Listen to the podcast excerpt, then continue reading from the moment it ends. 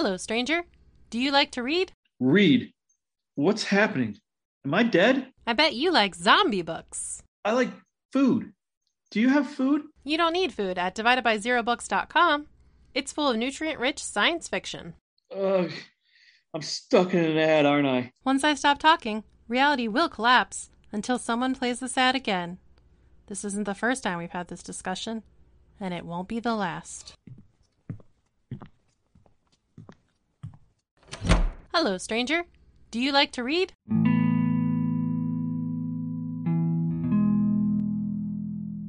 Hey, this is Derwin from the Blanket Fortress of Solitude, and with me today I have the senior medical correspondent of the Dead President Society, Dr. Matt. How are you, Dr. Matt? Oh, I'm doing wonderful this morning. How are you?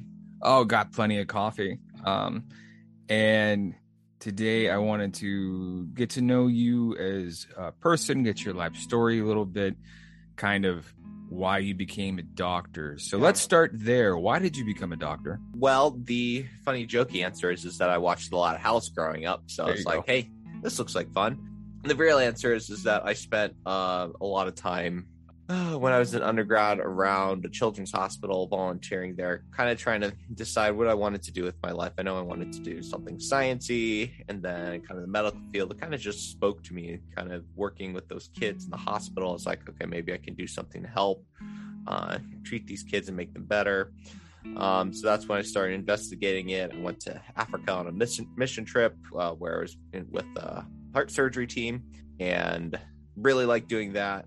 So then got back that summer and then I applied to medical school, got in, and the rest is pretty much history. That's fantastic. What part of Africa did you serve in? Kenya, Kenya. really rural Kenya. So it was three or four hours west of Nairobi, I think. Okay. It's a very like bush hospital. They're small town that we went to. Kind of austere medicine. Yeah. hmm Very I mean, cool. We still had internet, so that was that was wild. But even back in 2013, but wasn't very fast. Yeah. Yeah. Yeah. That's great. So you volunteered in children's hospitals, you served people around the world, right? So you're already kind of a cool guy to begin with. you're doing more than most of us. And so then you went to what medical school after that? Is that how that works? Yep. Then medical school, and then I'm currently in residency. Not going to give away too much there, but Yeah. almost done with my residency. And after residency, then I go into independent practice on my own. So what is the difference between medical school and residency, right? Because I only know it from Scrubs. And Right. Means JD got yelled at less. Pretty much, yeah. You're a little higher up on that food chain, so you always um, kind of the joke is you complain, you pass your problems off to the lowest person on the food chain. It's you're supposed to own up for your mistakes, but that's the joke. Um, we like to have some humor in medicine, otherwise the job gets really difficult, Yeah, especially in this day and age. Of Um, course. I mean, you know, from my own brief experience in the civilian medical sector, I remember we used to transport dead bodies in the back of an ambulance. And we went through a drive through one time and we're asking this dead guy what he wants at Taco Bell, right? Because we're trying to normalize, right? Because we're trying to normalize the idea of, holy shit, there's a dead guy on ice in the back. So, right. yeah. And I mean, if if you don't do that, I mean, it gets really that job gets really difficult, and shit um, gets bleak. it does get it gets bleak very quickly. I can definitely agree with that. Um, So, speaking of bleak, how was March of 2020 for you? oh man, so I was I was on a rotation that where I was inpatient, so I was working in the hospital, working on the wards, kind of like what JD and Scrubs was doing. Sure. So it was very interesting because we had seen the news about COVID in the month beforehand, and it was a very hot topic of conversation. Was this going to be something that it's more confined to over in China and at that time in Europe as well? We were kind of hopeful that it would be, but I think in the back of all our heads, once it got out of China and into different countries in Europe, we knew it was coming. We didn't know how bad it was going to be. Yeah. Um, I think the early reports out of China really put the fear of God into everybody Yeah. in a in a sense. And once it was mid March, that that was the week where the state that I lived in enacted their not lockdown procedure. And it was a Monday into a Tuesday, if I remember correctly, and then everything just went quiet, if you will. Yeah. Um, it was pretty drastic, especially in the hospital. People were afraid to come in. They were afraid of the virus, and Yeah. they were afraid they were going to catch it in the hospital. In actuality, the number of cases that we had in our local vicinity, just because people don't travel that much where I live, was quite low. Sure. I think that was one of the things that people, because they didn't see the virus early on, they didn't see the effects that the lockdown has. Now, do I think the lockdowns actually saved us in the early part? I think they did. Yeah. I think they minimized the spread of the virus initially in that first like three months when we were well and truly locked down that March, April, May. And then once things started loosening up, July, I think people were like, "Oh, it's not that bad." We didn't see it locally, especially a lot of these non-urban communities didn't really get hit all that hard with the first. There, they didn't really have a first wave. Yeah, we had maybe four or five people at the hospital at any time, but it really didn't. We didn't see that impact that we would see later on, and that's where I think kind of that idea of like we don't need to lock down, we don't need to do any of this. It didn't matter. It's like, yeah, but we didn't really have a strict lockdown. People were still going outside. I mean, other countries, New Zealand, they did a strict lockdown. Yeah. they got they got control of that that sucker real fast. Also Yeah. helps they're on an island too. So There's like five million people in New Zealand. yeah, It's, oh man. Yeah. and we Americans, we just don't like being told what to do. Like that's just something that's really ingrained in our culture that some other places they they don't have that sense of distrust in their government on all levels. Sure. Definitely. Yeah, and and to like the the, the way the the Constitution set up the federalist system, uh, the the dispersion of powers, and the sort of like it's set up to where big changes happen slowly, right? Mhm. Which is, you know, from like a constitutional scholar viewpoint, good during times of normal governance, right? Yes. You Mhm. should you know like the populace should debate on things and figure it out and you know especially a country of 350 million people. However if there is a deadly virus ravaging the planet we should it doesn't We need- help. we need that strong central leadership to kind of coordinate a response and that really didn't happen. And i No, think that's yeah. what ha- and there wasn't that strong they kind of just the previous administration just left it up to the states. Yeah. And i think that kind of set us up for you know the winter of last year and yeah that was bad talk to me Um, about the winter so the winter that's when we had our second wave so sure lockdowns had ended. It was getting close to the holiday season, so people were out traveling more. and and Uh, for context is it okay if i say that you're uh you're in the american midwest Yes, that is perfectly fine. Mhm. okay And I think what had happened was, is especially kind of where I live in a rural area, they were listening to a lot of Facebook. Yeah. And they were going out, and we saw a sizable exponential spike in our in our cases. Yeah. And my understanding is is that our hospital in the hospital system so like we're part of like the university of pittsburgh medical center they have their main campus in pittsburgh sure. uh, but they also have they own hospitals around western pennsylvania. Sure. So we're not the main campus for our hospital we're one of the you're a satellite campus. Satellite exactly. Yeah. but we are a um we feed in from i think like four or five counties surrounding the area.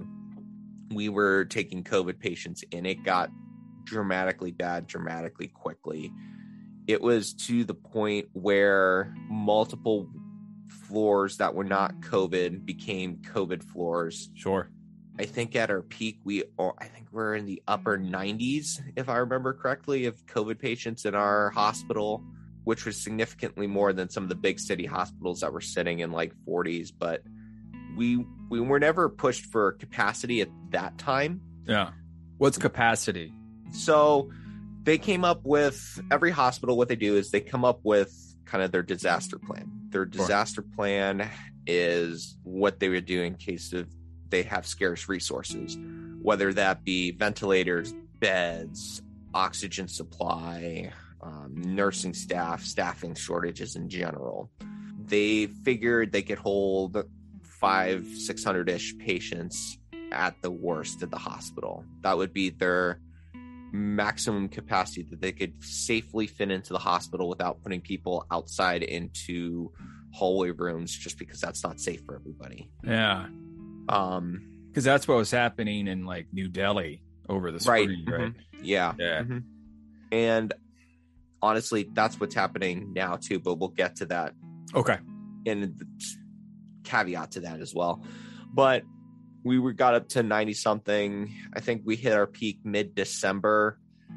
Um, I think we were all very fearful of what was going to happen.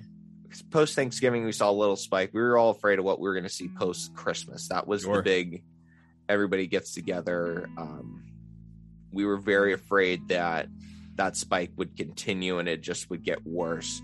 Thankfully, we didn't see that. It was the downtrend spiked up. a- It spiked a little bit, but then it ended up coming down again. And then, And you're speaking about the American Midwest right now. correct, American Midwest, yes. Okay. I think I can broadly generalize that was kind of how it worked for most places, if I remember correctly, looking at all the data.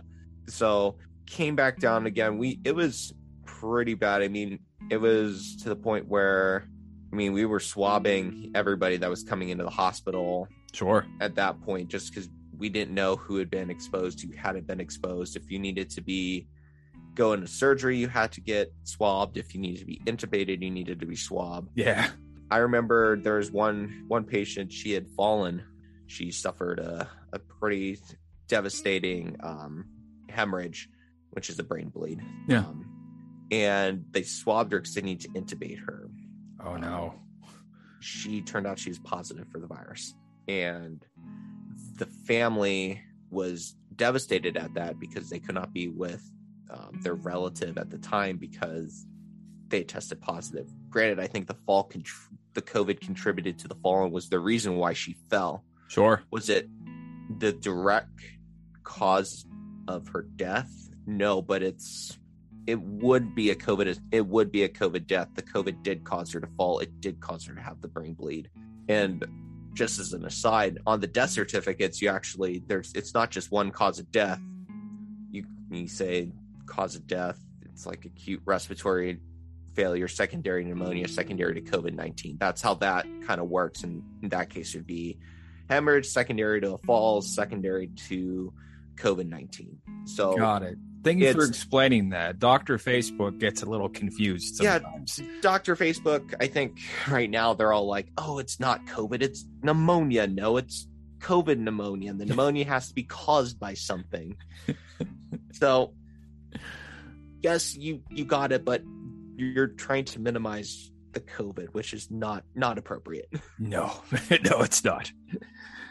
Um, I know from my own experience, like I, I just, I remember staying home for Christmas that year, and you know, it's just me and my wife uh, at the house, and uh, it uh, sucked, right? Like it reminded me of the Christmas I spent in Iraq like 10, 12 years ago, and I'm like, oh, this is sad and bleak, and I miss my parents, but like this is before the we were vaccinated, so I'm like, well, I don't want to like because like I kept hearing about people getting sick and dying from the, and this was January, right? And so Right. I was, Mhm. I was looking at the numbers in January, and I'm like, there's all these people that were dying, but they got sick like at the Christmas table, right? Like at during the holidays, and so wasn't like was did that? Am I right on that or?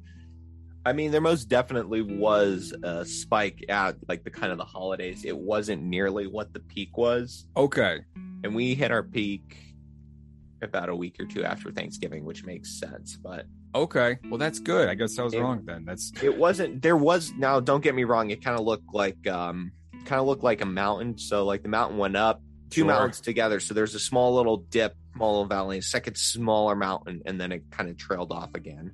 Sure, sure. And like, you know, I'm a, a layman, so I just look at the big chart on Google and I just see like lines and I'm like, that doesn't look good. And I'm sure that places like New York and Los Angeles are kind of skewing the averages.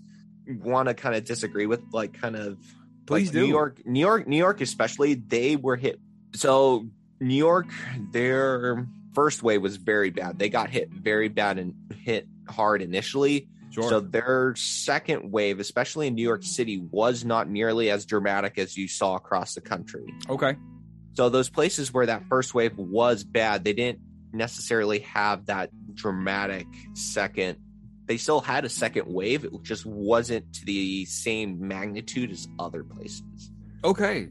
Okay. All right. Yeah. Thank you for explaining that. That's awesome. Yeah. No, I, I mean, you're the professional. I'm just, I've been hiding in my house afraid of the sun for two years. So, Relatively speaking, compared to New York, the state that I'm in, we almost had roughly the same amount of cases as New York did during the second wave, okay. But they have a significantly higher population than us. I was going to say, Yeah. hmm So it it that's just kind of giving you an idea of yeah, the numbers look worse, but in actuality, you look at per population, so per capita basis, yeah. that like- second wave was much worse everywhere else. okay. So you were amongst the first that got vaccinated, right? I was. so I was one of the first in our, or I tried to be one of the first in the state to get the hospital uh, or the vaccine. I was working at the hospital where they had got one of the first batches of the Pfizer vaccine. And unfortunately, I was told since that's not my primary hospital, I couldn't get it. I was very disappointed at that. I ended up having to wait another three or so weeks before I got Back of the line, peasant. Back of the line, peasant which was which was very ironic considering it was worse at my hospital than it was at the hospital they were giving him out at. So, oh know. man. but I got the first dose. It was I think it was right before Christmas, early Christmas present. It was Oh hell yeah. it was a great sense of relief to know that this was coming and seeing the initial data behind it we were all generally speaking the physicians were very very hopeful at the time that once we got this vaccine program going and once people start getting we finally get a hold on this virus and we'd be able to come out on the other end Sure. um, we saw in our state very good that first couple months people were scrambling to get it they wanted it um, across the state a good portion of the plus 65 population ended up getting it um, did a very good job but the first signs that things may not go so smoothly was the staff in the long-term care facilities and then some of the hospital staff weren't getting the vaccine for one reason or another. That is interesting. I know when the VA offered it to me, I drove down there and I cried with joy, like Yeah. in March. And I'm like, oh my God, the long nightmare is over. But so talk to me more about people not getting the vaccine because, you know, I just hear the news and see the insanity on social media, but you've got a front row seat to everything. So I'd love to get your perspective on stuff. I mean, again, I think it comes back to people don't like being told. One, it's people don't like being told what to do. Yeah. Um, I think that's playing a big part of it, but I think Dr. Facebook has taken over a little bit and they're getting their sources or their information from Facebook. It's always like, oh, I know someone, I know of someone of some knows who knows someone who got the virus and died from the virus or the vaccine. Or I know someone who knows someone who knows someone who got the vaccine and died like three days later. It's like, I in like one, mm-hmm. it's very frustrating to hear that because it's not a direct you're not hearing these vaccines are very safe they have you wait 15 minutes for any like allergic reactions to anything Yes. um and then they have you go to i mean it's like once you have it like you're gonna have a reaction once you get it generally speaking you're gonna feel like garbage sometimes for up to 24 48 hours but after that you're fine It, it was like being hit by a truck. Oh, yeah, it was. Yeah. I spent an hour and 45 minutes in a shower. I wasted all the hot water in my house because I could not get warm. I took a bunch of ibuprofen, bunch of Tylenol. I fell asleep for 10 hours, almost missed a meeting I had to go to.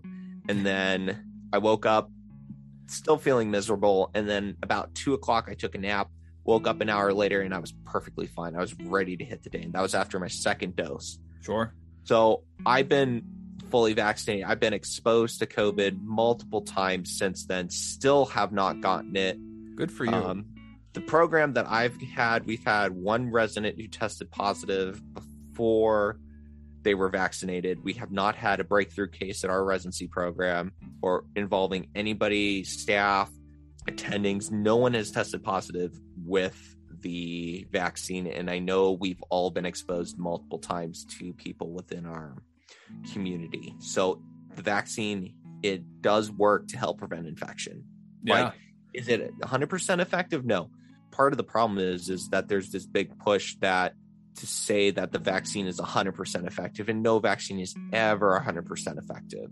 sure. About 10 or so years ago, a big um, outbreak of mumps went around um, the NHL. And that's one of the virus, that's a virus that most kids are vaccinated when they're very young. I was gonna say. Yeah. hmm So th- it just shows that no vaccine is 100% effective. I I have a question, and correct Yeah. me if I'm wrong here. I see online a lot of mention of something called VAERS, spelled V A E R S, maybe. And to my knowledge, it's kind of like Wikipedia for adverse vaccine reactions, right? It's not peer reviewed, it's not double checked. Anybody can you could you could go on there and say drinking Red Bull has the adverse effect of giving you wings. Am I wrong there? Oh no, you are 100% correct. It's even worse than Wikipedia. Wikipedia has moderators and they take down I forget what the average is. It's they take down if you post something that's completely wrong on a on an article, it comes down very quickly. Um, they control what they put on there. And VAERS, you don't even have to be a physician. Like any person in the public could put that on there. So there's, I think VAERS needs to change in how they report. I think only licensed physicians and medical practitioners should be able to put that, yeah. put things into VAERS. I do not think that the public should be putting things into VAERS. If you're having a reaction to a vaccine, you need to go to a physician and you need to be mm-hmm. evaluated. And you're not willing to do that, then is it really an adverse reaction to a vaccine? Or are you just bored and want attention? Right. I mean, it probably wouldn't be that hard. The internet is the internet, and they could probably just crash VAERS if they wanted to. But I mean, are there side effects to vaccines? Yes. Are they to what the internet says they are? No, not at all. Getting COVID is significantly, significantly worse than getting Right. the vaccine. Like two to three percent of all cases right now are breakthrough cases, which is Sure. actually really good That's pretty good. that's pretty damn good for a vaccine that we kind of developed on the fly. Like yeah. it just shows that the technology, the mRNA vaccine works Sure. and it works very well. Hmm Um, and then I'm really excited for the future of what the mRNA technology brings us. And oh, it, it, it seems like a plug and play sort of technology. it is basically a plug and play. I think I read an interview um, from the Moderna CEO guy, and he said that they could have a vaccine available for a variant if their vaccine didn't cover for it in six weeks. Holy shit.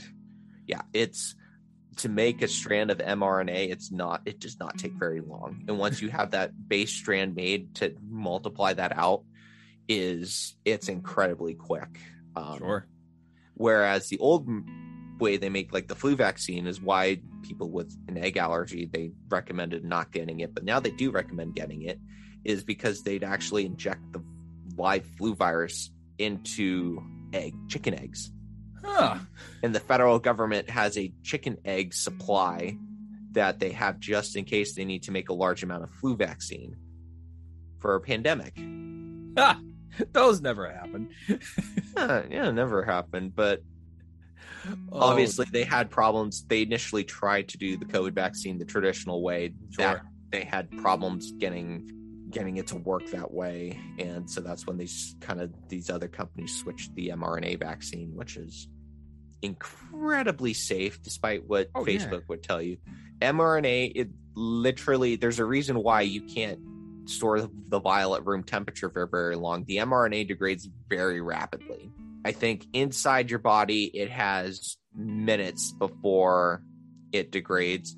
It's a one way transfer. Humans do not have reverse mRNA transcriptase, which is what puts the an mRNA strand into your DNA. We make proteins from mRNA. That's what our body functions to do, and that's what happens. So the mRNA gets taken up by your immune cells. Your immune cells, um, they produce the spike protein because that's what's encoded on that mRNA. Spike protein goes onto the surface of the immune cell. The and your white blood cells, I guess immune cell, your white blood cells come, they attach, they form. They recognize that they form antigens, and that's how you form your immunity and you form antibodies in a long stretch of this seven, eight o'clock answer. That probably could have said that a little more eloquently, and I probably messed some things up. No, no, no, no. I like talking to you because I get to feel smart because I can kind of follow along. like, oh, I recognize the big words he's saying. Yeah. Most of my podcast is about like facilitating my own ego. But yeah, it's that spike protein. It kind of is the antigen, and then the antibody kind of comes and makes a another receptor that recognizes that antigen the spike protein. And then so that if you were to get infected with COVID, you your body would able to be recognize that COVID is bad and you'd be able to attack it.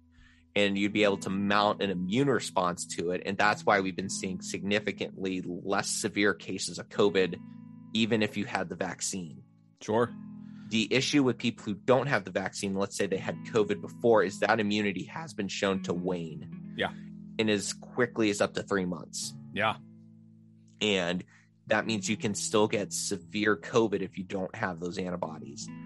And I know two weeks ago at our hospital, we had 12, or no, we had nine people on ventilators. So they were Shit. being mechanically ventilated. At that point, it was nine out of like 20 something, I think. So it was half of our cases were critical, or almost roughly half and like, um, if you get on a ventilator, you're probably not coming off, right? Yeah, it's one of those things where it's very difficult. And we had seen in the first two waves that a smaller percentage of patients were critical. It's just with sure. the Delta, it's more, more patients are more critical. Sure. And the issue with that is, is that you're gonna need a, you may need a ventilator, and once yeah. you go on a ventilator, I forget how many people come off ventilate. It's it's like it's almost a death sentence. It's that's like, how it was described. Is once you go on, it's very very few people ever come off the ventilator. If you do come off the ventilator, it's like one in ten, something like that. Like that's what I read. But like you're the guy in the hospital. Yeah, so. it's very low, and there's yeah. like very severe lung damage. I mean, there's people who need lung transplants afterwards, yeah. and it's they're just, shoving a tube into your lungs to like so not not into your lungs it actually goes to right in your trachea right about right above the split uh, where you have your your breathing tubes to put it into layman's terms one goes to the right lung and one goes to the left lung thank you for keeping it simple for my audience yeah no problem so it's right above the split for that so you don't actually sure. go into the lungs the lung damage is caused by the virus itself and you okay. just have this constant inflammation in people's lungs, they're just trashed. Yeah. Um, and that's what co- ends up causing death is that the lungs just continue to get damaged and there's nothing we can do for it once it gets to that point. We, we've tried, like, if they probably already put you on the monoclonal antibody treatment, they've given you steroids, they've given you everything they can for it, every kind of treatment that's shown promise for COVID. I have sure. to clarify that because you are not a horse. I am not a horse. You are not a horse. Um, so the horse medication, ivermectin, it's been around for a long time. That's their defense. I was like, oh, we've had this medication for a long time. It's like, yeah, but we've been using it in horses and livestock and for parasitic infections in humans. It's never been studied for virus, and you have an issue with the vaccine, but not this. And the one I've seen exactly one decently designed study for ivermectin use, which means it was a randomized control trial in very severe and ill COVID patients. It had no effect on death. Yeah. Death rates. Death rates were the same across both groups. It showed no benefits, possibly more harm related to benefit, especially when it comes to side effects from ivermectin. And every other one, every other study had significant problems. I know one of them was plagiarized, another bad data, small sample sizes. None of them were blinded they were just very poorly designed. And I think part of this is people just want they want to medicate. They don't want to take this vaccine because it was for whatever reason they just don't want to take it. I have though- an idea about that actually. I've Yeah, what's your spoken to- idea? I've spoken to people and and they're vaccinated now. And but they resisted for the Mhm. longest time. And it was blew my mind, right? And it was because they're deeply ensconced in politics. Yeah. And they said basically their political enemies wanted them to get the vaccine, right? Their political enemies were pushing pandemic mitigation efforts. And so they didn't want to give in to their political enemies, right? They looked through everything Right. through that two dimensional prism of politics, which in by its very nature is designed to make you not think very much and just kind of follow whatever the people with your particular colored jersey wears. And then when they got the vaccine, I, it was it's funny. They spoke to a licensed nurse practitioner, right, who had been practicing, had been working as a nurse practitioner for like something like three decades. And the second they spoke to this nurse, they said, "Oh, maybe I should get vaccinated." I'm like, "Thank you." I was, oh, oh, what a relief that was. And, Right. And and I think not for everybody, but I think there is a segment of the population that's so ensconced in political tribalism that uh, if their opposing team wants something, well, they're going to oppose it no matter what, right? Like if Mhm. their opposing team says, "Hey, we want health care for all," well, we don't want that. Why not? You know? So about that, I saw there's some someone was passing around a meme as like the government's passing around a free vaccine, so why isn't insulin and free? Yeah. It's like, hmm, I wonder why insulin isn't free. Tell me more about why you don't think insulin isn't free. I'd love for insulin to be free. I think we all would. Um, I uh, and and to be clear, doctors do not get paid extra for putting COVID on death certificates, right? Oh, geez. Um, I could go into so we don't get. So I'm in primary primary care. Um, we get paid. Probably a set salary. Yeah, I get paid a set salary because I'm a resident. But the way we get reimbursed is it's about level of service. So how how sick and complex the patients are is that's how we we bill. We don't get paid for vac- vaccines. Don't factor into our billing at all. The federal government does not pay well for vaccines. You think we make money? That is the most hilarious joke I've ever heard in my entire life. Is that we make money off of pushing vaccines? It's like no, we don't. we do it so that you don't make us more money in the long term. Because if you get sick because you have a, you know, some a preventable disease, Mm-hmm. we get paid more because you come and see us more. You think we'd be pushing the opposite, not for you not to getting vac- vaccinated. Because if you think about it, you probably get paid more to treat a critically ill person on a Correct. ventilator. Correct. hmm It's very expensive because you require one to one. Mm-hmm. So you have to have a nurse with you at all times or kind of watching you. They can't Yeah. be taking care of someone else. You have the critical care doctor, you have the respiratory therapist, you have the dietitian, you have all this other ancillary support staff that has to support you. It's very expensive when you think about it. sure. Um, to try and keep someone alive and the cost benefit analysis, it's just not there. Um, yeah. to get i forget i mean the government's paying for the vaccine like we're not paying for it and i mean if you want to go into how these companies are making money off of it that is a completely different argument that i could maybe get behind the companies are definitely making money the people giving the vaccines we don't make the money I like to keep things as simple as possible into where people, when people look for grand conspiracy and malevolent intent, I look for incompetence and disorganization first. Not incompetence on the medical department, but on a more of a governmental wide response. right mm-hmm. You know, I'm not singling anybody out. I'm saying like there was no unified response, like we spoke about earlier. And um, hmm, I had a thought, but I lost it. in my opinion the response was uh disorganization just based on incompetence like there they they were caught with their pants down Yeah. Um, that previous administration, they fired the pandemic response team that uh, George Bush made. Actually, he um, that was one of the things that he actually did right and kind of Yeah. did very well was that he recognized the importance of hey, this could happen, this pandemic could happen again. He read a book, he recognized this, and he had that foresight to build a pandemic response team. And I was like, wow, I did not know that, and and that was gone within the first few years, and boy, that come back to bite us in the butt. That would have been really useful. Mhm. Um, okay, bring me up to speed. How is what is the state of things on at, at the time of this recording? It's the second of September. So, can you go deeper into what the current state of things are? How things are on the ground for you right now? What's what's life like for you now as a doctor every day? I'm right now working in the in urgent care. Um, so we're getting a lot of COVID tests, a lot of. COVID tests. Um, I think at the office I'm working, or the urgent care I'm working at, we're running at about a 30% ish positivity rate for COVID. Granted, these are the people who are coming in with symptoms, so you'd expect it to be a little higher um, than just someone taking who's not having any symptoms and just shoving a swab up their nose and hoping for the best. So we are definitely seeing it spread up again. We're roughly at the point we're almost or mid-November, excuse me, where we are right now. We're in the beginning of September. That does not bode well. So roughly, I think we're at the same number of hospitalizations for COVID that we were at that time. So roughly 30-ish, I think. So, for context, you're at 30. What's the at what number do you guys start sending people elsewhere? Like, where where do you where do you guys cap out at?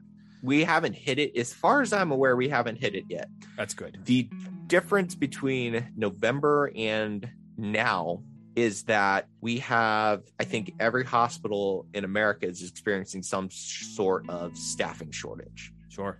People are getting burnt out by this pandemic. Yeah. They are really disillusioned with everything. It's very difficult to take care of these COVID patients that are critically ill that aren't going to make it. And it's more death than Yeah. we've ever seen some period in modern medicine. This is Yeah. not a flu. This is much more severe. Flu does not cause this many hospitalizations. We normally get maybe one or two a week with the flu. Yeah. Especially in adult hospital, peds hospital, completely different. We're seeing one or two admissions maybe per day for this, possibly more. But you're we in a just small don't town hospital too. yeah. hmm And we're just the nursing staff shortage. I mean, it's for a variety of different factors. I mean, a lot of hospitals where surging, they're hiring these traveling um, nursing agencies. Mhm. They're paying two or three times more than what your typical nurse gets paid. And what that causes is you have two nurses, someone who's been at the hospital for years, sitting next to someone who's been there for a few weeks who's Mhm. getting paid two to three times more. So that nurse who's been there is like, I can make more if I just go and travel for a month or two and I can make two or three months salary and be done with it. Hop on the gravy train. I get Hop it. on that gravy chain. hmm And that's what they're doing. They're hopping on the gravy train and that's just causing issues for us. Yeah. And I think a lot of these hospitals is they can't get their own staff to stay put. That's a whole nother conversation Sure. but that's difficult. I think you're seeing a lot of doctors getting um, burnt out. They're especially now we're treating something where we had a vaccine for, Yeah. and a lot of what we're seeing is this was a personal choice that someone made, and they're suffering the consequences from this, and we can't do anything about it. And it's frustrating to see that. And Um, the really the frustrating thing for me, and again, I'm a civilian. I work from home. I I'm not even in on the job or anything, but is is it's if it was only just affecting them, right? Like uh, uh, Right. that, Mhm.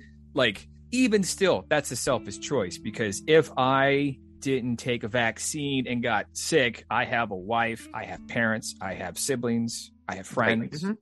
you know, me dying over something that could be prevented is going to have second and third order effects on all my relationships, my profession, my everything. In terms of personal agency, you are the one that decides ultimately because you can't, it's not mandated by law. However, it doesn't just affect you, right? It's, it's the idea that you Right. operate in this vacuum is completely inaccurate as a, as a civilian because and if I get sick with COVID and I'm unvaccinated, not only does me going down c- cause draining resources, but I spread a virus about as well, which Right. further causes, and you won't know all this, but I'm just talking. And so I hate that idea where someone says, Oh, it's a personal choice and it just affects me, bro. And I'm like, No, it affects you and everyone around you. And you're hiding in the sand, pretending that if you just say no enough, we can go back to 2019 again. Right. Because Mhm. getting mad at a doctor, getting mad at a governor is a whole lot easier than understanding a virus that's ravaged the planet and no one quite understands yet. Like it, it keeps evolving and changing, and everyone's just trying to play catch up and keep the plate spinning. right. I could rant all fucking day. I, I, I, I, I totally agree. I could go on a rant too. I mean, I mean, at some point, what I am fearful of Mhm. is that we will reach a capacity of resources in some way, whether that be ventilators, whether that be staffing issues, Sure. and it's going to get to a point where staffing it could be unsafe. Ventilators, we just could not have enough of them. And what happens when we get to then make that decision? Like who gets treated and who doesn't get treated? yeah. Does it come down to the person? Let's say someone comes in for easiest explanation, they get T-boned by a semi or something Sure. like that. They fracture C4, C5. They can't breathe on their own. They need a ventilator Sure. but all the ventilators are taken up by COVID patients. This pa- this person is still alive, other than they can't breathe on their own. Like, yeah. do they they get the ventilator over a COVID patient who wasn't vaccinated, or how? Like, those are questions that physicians, ethicists, they've started to kind of think about because there is there most hospitals do have a scarce resource plan. They've had, I know at the beginning of the pandemic, there were protocols Yeah. to who got vents and who didn't get vents in the case of that they ran out. Thankfully, that didn't happen on the Yeah. first go around. But We're on what round four? um, I think it's three. Well, it feels like round 15. Like you've been Yeah, in the feels ring. like round for, fifteen. Yeah, You've been in the Mhm. ring with Apollo Creed for 12 rounds or something. Yeah, Um, but I think you pre- started to see in places that are more vaccinated. So Sure. I was just kind of looking at this. So New York Yes. State, their virus load, they've actually hit their what looks like there could be their peak for this wave, and they're for the past like maybe two weeks, their average caseload it's starting to level off. Whereas in the state that I live in, and I think the state that you live in, yeah, um, it's still going up like a rocket ship. it, Um, it's exponential growth at this point. Yep. It's mhm. you know, Yep. and the kids are getting infected. And Yep. my wife's school teacher, and like half of her school is quarantined right now due to exposure. Mhm. And she's vaccinated, and so Right. and they wear masks all day. So you know, there's that. But right and i think some of the governors who have banned mask mandates in school i i don't know if this is like i can't get behind the mindset of banning masks in school. I don't see how that's a thing like it's just a piece of cloth. Like yeah, surgeons wear them literally for 12 hours during heart operations without taking it down. They have no problems wearing them. They have no problems thinking. They have no problems performing.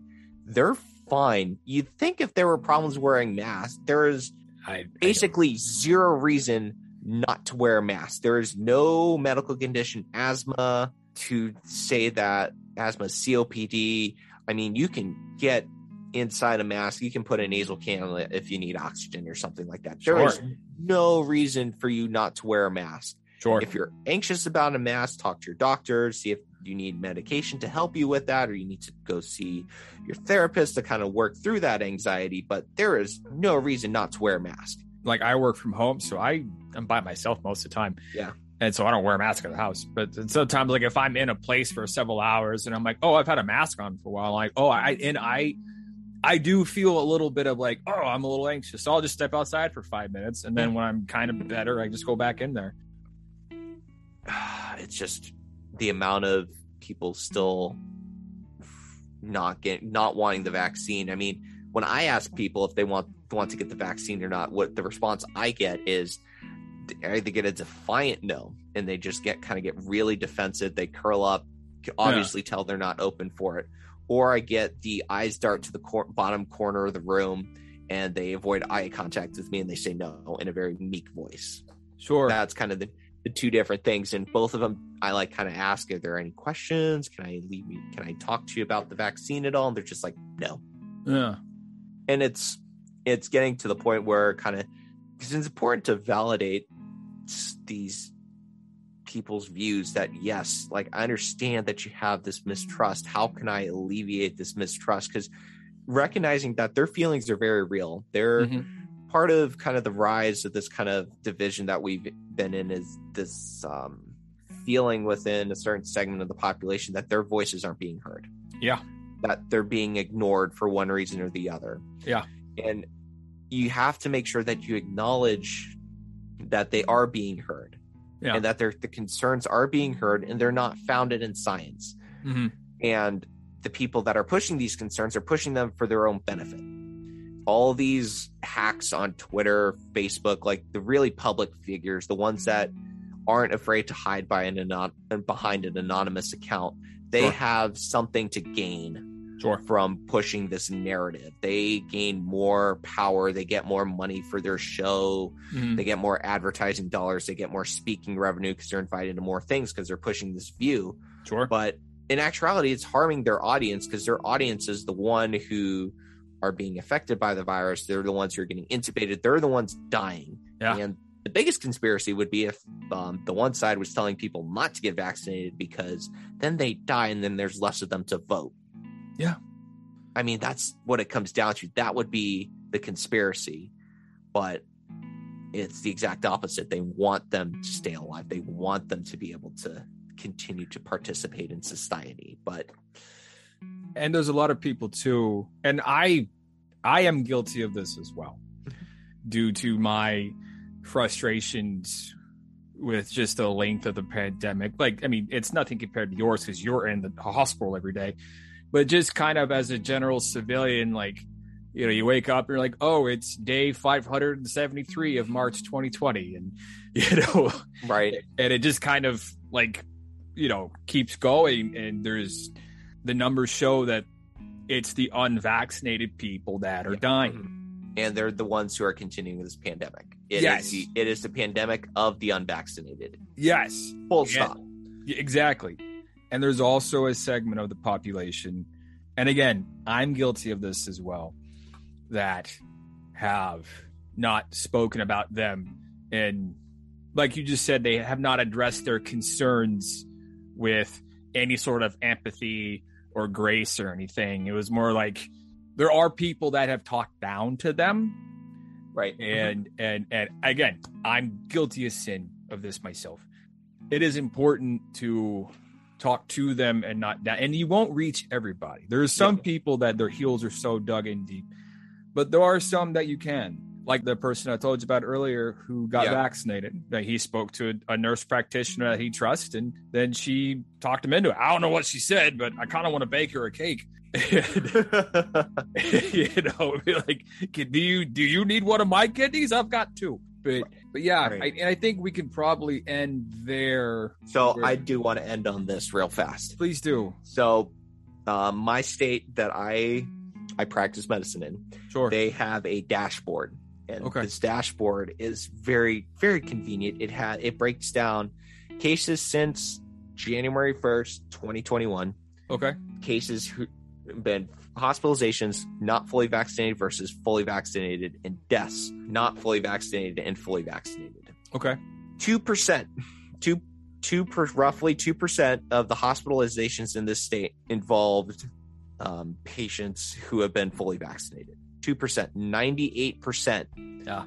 of people coming into the hospital with COVID nineteen are not fully vaccinated, yeah and of the people who have died, hold on, I got to do this math. This math is hard. I can get you a pretty good answer here too. i get it college was a while ago I know I, d- I didn't go to school for math. yeah One percent yeah of patients who have died of COVID 19 have been fully vaccinated. yeah 1%. I think that tells you everything you need to know about the vaccine That tells you everything you need to know about the vaccine. This is medically reportable deaths attributed to COVID 19. yeah And it is. It is less than 100 people in the state I live in. Yeah. Less than 100. yeah i mean i'm sure that's is similar all across america midwest like multiple thousands, 7,000 patients who have died not fully vaccinated. And that number will grow because Yeah. the data is about a week old at this point.